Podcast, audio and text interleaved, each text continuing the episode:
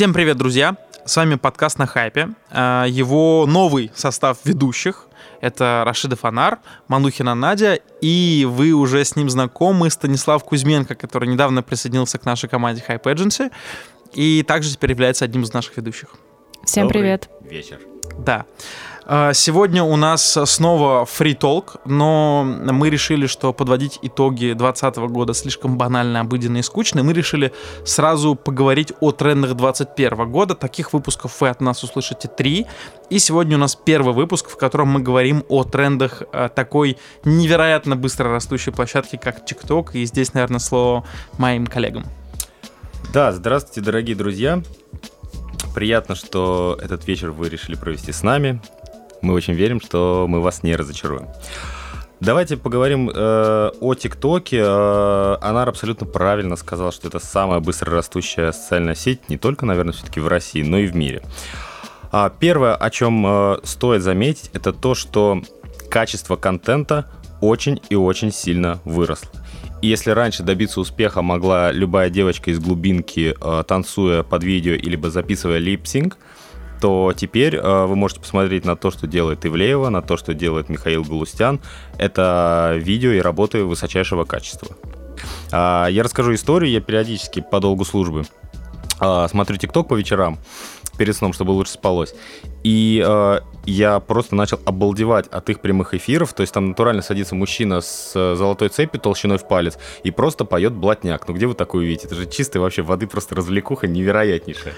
Ну, мне кажется, здесь не стоит забывать действительно, что э, все-таки TikTok — это площадка такого безудержного фана и веселья, но я не могу не согласиться, что действительно качество контента растет, и в TikTok приходит все больше профессионального продакшена, и действительно это видно не только по там тиктокерам и по селебрити, это в целом а, такой как бы а, рост и подъем качества а, контента на всей площадке. Да, а, закрывая эту историю, я хотел бы сказать, что мы наблюдаем с ТикТоком ровно то, что мы наблюдали а, с Ютубом лет пять назад. Да? Если пять лет назад на Ютубе мог появиться человек, который снимал бы лайфстайл-влог, как он снимает, как он... общается с девушками, знакомится, тусуется, куда-то ездит, я имею в виду Амирана Сардарова, и добиться какого-то большого успеха, то сейчас на YouTube залететь и быть там успешным, ну, попросту невозможно, если у тебя нет средств для развития. Давайте перейдем к следующему э, поинту, о котором мы хотели поговорить, и я передаю слово своей коллеге. Сейчас стал очень важен такой показатель, как глубина просмотра, заметили? И для того, чтобы попасть в рекомендованные, нужно, чтобы твой ролик посмотрели сразу и до конца, или даже лучше несколько раз подряд до конца. Согласны?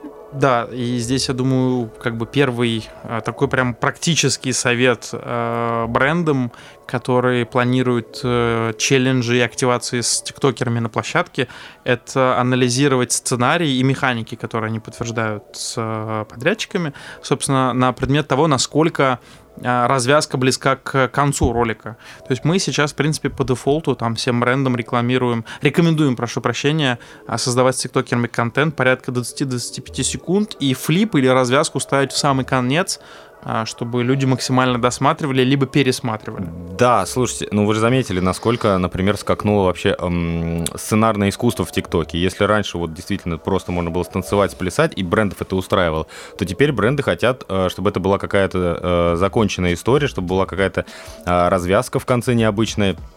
Потому что для ТикТока сейчас очень и очень важно, для, соответственно, тиктокеров, чтобы ролик досматривали до конца, а желательно пересматривали вообще несколько раз. А что еще влияет на попадание в рекомендованные? Слушайте, ну, э, на попадание в рекомендованное влияет то, что тебя должны посмотреть как минимум сразу твои друзья, желательно несколько раз. А хэштеги также влияют. Э, что еще? Я думаю, участие в трендах, на самом деле, сильно влияет, потому что все... Есть даже телеграм-каналы, в которых люди отслеживают зарождающиеся тренды, динамику по количеству ю джи си на определенный звук. Я подписан на один из таких телеграм-каналов, mm-hmm. и действительно там в день скидывается по три-четыре тренда, и предлагается ребятам успевать залетать на трек, uh-huh. так сказать. И, с одной стороны, это круто, что люди понимают, как работают механизмы, но здесь, я думаю, можно сразу перейти к следующему тренду, который мы выявили, да, Мы уже поговорили о показателях глубины просмотра, о качестве контента, о неожиданных развязках, но я обратил внимание, что увеличивается хронометраж видео. Да, это действительно так, несмотря на то, что вроде как бы мировой тренд говорит о том, что количество минут, секунд видео должно уменьшаться, потому что у людей клиповое сознание, они uh-huh. хотят все быстрее и быстрее uh-huh. потреблять. А TikTok все-таки держит курс на то, чтобы стать неким таким супер-эпом. То есть они ввели прямые эфиры, они yes. сейчас будут увеличивать хронометраж видео, а там скоро, либо сейчас уже можно будет прослушивать музыку абсолютно спокойно, да, как на, мы делаем там в Apple Music, Яндекс.Музыке и так далее. То есть TikTok плавно идет вот верным курсом для того, чтобы стать и отжать территорию у YouTube и у Instagram. Давайте поговорим еще о том, что вы думаете по поводу монетизации ТикТока, как она изменилась, потому что если даже год назад тиктокеры, в общем-то, даже самые популярные были, не сказать, что очень богатые люди, то есть инстаграм-блогер с миллионом подписчиков зарабатывал сильно больше и мог зарабатывать сильно больше, чем тиктокер с миллионом подписчиков. Сейчас, как мне кажется, ситуация немножко выправляется, и тиктокеры выходят вперед, они популярнее, к ним охотнее идут бренды, и, в общем, они становятся новыми королями.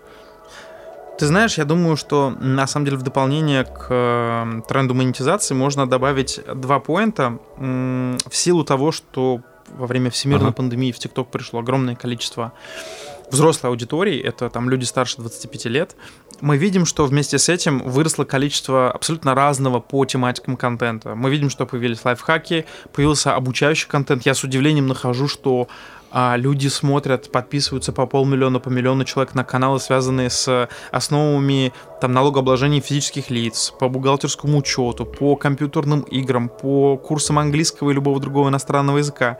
И вместе с этим расширение, скажем, соцдема uh-huh. и расширение количества тем приводит к тому, что невероятно сложно просто слезать какой-то тренд. И уже не получается просто сделать, скажем так, оммаж на некий тренд, который uh-huh. был там пару лет назад или там даже пару месяцев назад, и повторить успех его. Я думаю, что вот Надя, с точки зрения человека, который делал в этом году интеграцию с блогерами и хэштег-челлендж, она здесь может поделиться экспертизой. Я уверена, что в двадцать первом году придут новые форматы видео в ТикТоке. Например, до сих пор очень мало обзоров и очень мало новостей. И э, я думаю, что именно такой формат видео ждет нас в следующем году. Потому что аудитория возрастная TikTok растет, и формат, который интересен именно взрослой платежеспособной аудитории, должен появиться в ТикТоке обязательно. Ну и все-таки TikTok, конечно же, более залипательная история, более интересная, и просто потому, что она новая, люди туда как бы охотнее идут. Вот. Еще одна тоже интересная история, которая, как мне кажется, выведет TikTok на совершенно новую орбиту, это то, что в США сейчас тестируется возможность а, прикреплять ссылки к TikTok. Вот что вы думаете, чем это обернется и почему это круто? Мне кажется, во-первых, это очень важно для брендов, для рекламодателей. Если в размещениях будет ссылка, это обязательно будет конверсия, трафик на магазины. Обязательно и... ли будет, это уже вопрос качества размещения, которое предлагается бренду. Ну, то есть ссылка, она открывает дополнительные, дополнительные возможности для рекламных угу. кампаний. И это круто. Это круто. Я думаю, что это и добавляет новых возможностей, в принципе, для самих, для самих, прошу прощения, инфлюенсеров, которые могут вести больше трафика на свои какие-то ресурсы. Для них это действительно новый источник да. заработка. Вот. И э, интересно, конечно, куда это приведет, насколько изменятся сплиты бюджетов брендов, то есть э, как много денег на TikTok будут выделять бренды. То есть если сейчас там по моему опыту я вижу, что э, большая часть денег это, конечно же, э, Instagram, далее YouTube и потом уже TikTok. Но количество челленджей, которые мы в этом году увидели, там прочно заставляют поверить в то, что TikTok не ну, то просто... Их, их кратно доп... больше, чем в прошлом году. Да, это не просто он-топ какая-то активность для бренда, а это вот прям полноценная площадка, на которую бренды приходят, и там вот мы со Стасом разбирали недавно кейсы успешных брендов, мы видели, что туда уже пришел Сбербанк, там уже есть Gucci, там уже есть спортивные клубы, например, Реал Мадрид, мы видели даже аккаунты в Селл Наран, мы видели Local Kitchen, кухню на районе. Вот. И я думаю, что развитие, в принципе, своих соцсетей в ТикТоке, то есть создание брендового аккаунта, это тоже теперь вот такой необходимый минимум для каждого крупного бренда, который хочет коммуницировать с разной абсолютной аудиторией. Также мне кажется, что с появлением ссылок можно будет реально отследить эффективность работы блогера, так или иначе?